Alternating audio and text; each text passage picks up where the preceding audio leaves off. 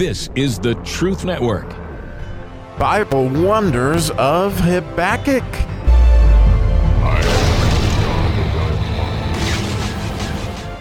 Who's God gonna call?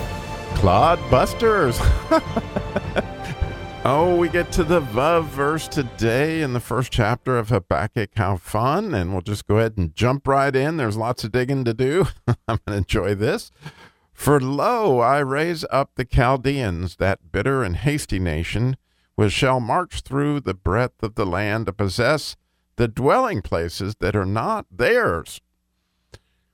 So, wow, it's just a beautiful thing that God um, disrupts and he dismantles and, and, then he heals and then he restores. And that is the business he is definitely in in the Vav verse of the Habakkuk story, as well as obviously all of Israel. And in my life, definitely for sure, I have had him raise up the Chaldeans.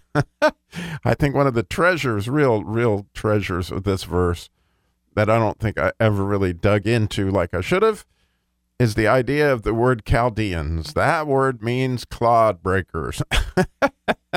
yeah, that's pretty heavy duty. And it's very much connected to that word spoil or shad or shaddai, as we as we talked about in I think the third verse and the fourth verse. That, you know, these guys, they are the disruptors, okay? and they are going to dismantle this idea of and, and uh, the other cool word, the spectacular word that's in this verse from my standpoint is dwelling places. That word dwelling places is tabernacle. And the word tabernacle is, in its own way, abode, the place where you abide. and so that place where you live. And it's not connected to, interestingly, to the letter bet but it is it is clicked, connected again sim- similarly to the word clod breakers, um, to the I mean to the idea of the letter shin. And, and so you know it's kind of cool. Obviously, Jesus told us this, this is where we're going to abide, and we abide in the tabernacle with Him. And this is all about the you know the place where you live to some extent. In other words, you living in the wrong place, God has got to come in and bust up your clods. in so many different ways. So, you know, it, it, it's it's really interesting that they do. I mean, this is exactly what the Chaldeans do. They come through the land and they literally break up the tabernacle. I mean, they do. They they bust up the temple, and it is never the same afterwards because God is actually in the in the in the business of showing us that the real tabernacle is where right in our hearts. And so he just continuously busting up um, with these clod breakers um, are places where we choose to tabernacle, which is crazy, but nonetheless, I do it myself. And so, you know, I wonder, you know, when, you know, when you put these two verses together, the fifth and first, sixth verse, where he says, You're not going to believe what just happened. I wonder, you know, when he was disrupting, dismantling, healing, and restoring you in your life at some point, he did something that you just couldn't believe this was happening. You just couldn't believe it. but it was totally you know, a big shocker as your clods were getting all busted up, right? And then he dismantles your abode place, that place is essentially where you have begun to live, so that he can heal it and restore it so that you're literally abiding in Jesus rather than abiding in the place that you were.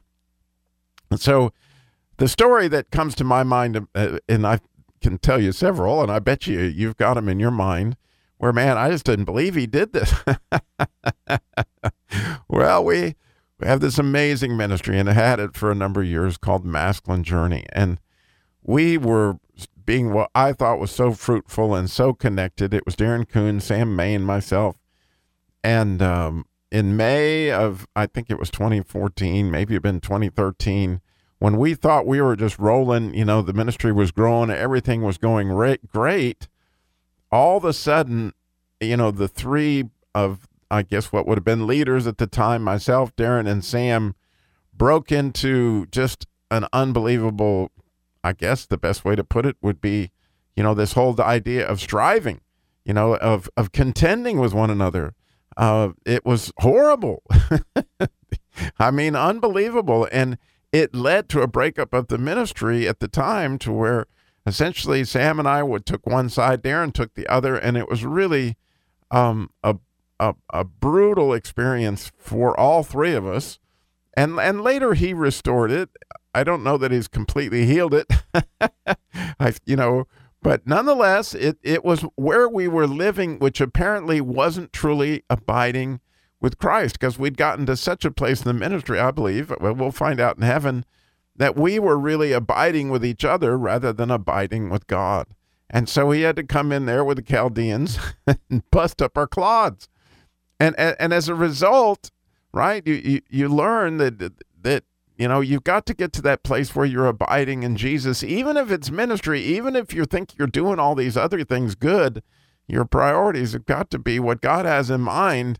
Or praise God, He will send in the Chaldeans. He'll He'll send in the clodbusters because the idea is that they will take over the place that you are dwelling.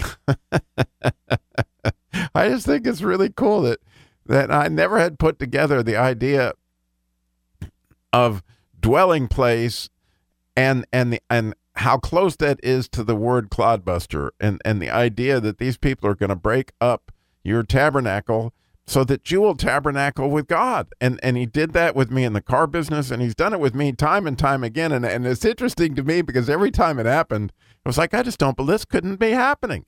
I just don't believe it. well, uh, Habakkuk was going to see this just in a vision, right? This had yes happened to him, but he was getting a vision of what was going to happen. And God was showing him that, man, when this happens, you're not going to believe it it's like the day the twin towers fell. Clearly, we just didn't believe it, and and the day that it's like all of a sudden COVID struck, and it, it was just like, oh, I just don't believe it. But nonetheless, he is busting up our clods, and and hopefully, we will take this to heart and realize that what he's going after is that the tabernacle that we are supposed to be tabernacling in, right, the place that we are supposed to be, whether we're taken off to Babylon or wherever we go we can still tabernacle with Christ in our hearts. I mean, that's the the beautiful, beautiful thing about the passage. And and, and so, you know, I hope through this you maybe can re-understand some things that you're learning, but also like me, like I'm challenged to how can I abide, how can I be living with, you know, tabernacling with God in the right place in all my relationships, in all my work processes, and all these different things? Like man wait on the lord. Be still you know again be courageous has to do with you know again abiding with him in so many different ways. It gets back to that apart from him we can do nothing so i love these words disrupt dismantle heal and restore and it's interestingly that it's through the masculine journey ministry that i under, came to understand this and it's so clearly the case of what's happening here in habakkuk what happened to the jews in babylon clearly what's happened in my life so many times is them clodbusters. they came in and man, it, it was it was wreaking havoc. I couldn't believe it. Who's God gonna call? Clodbusters.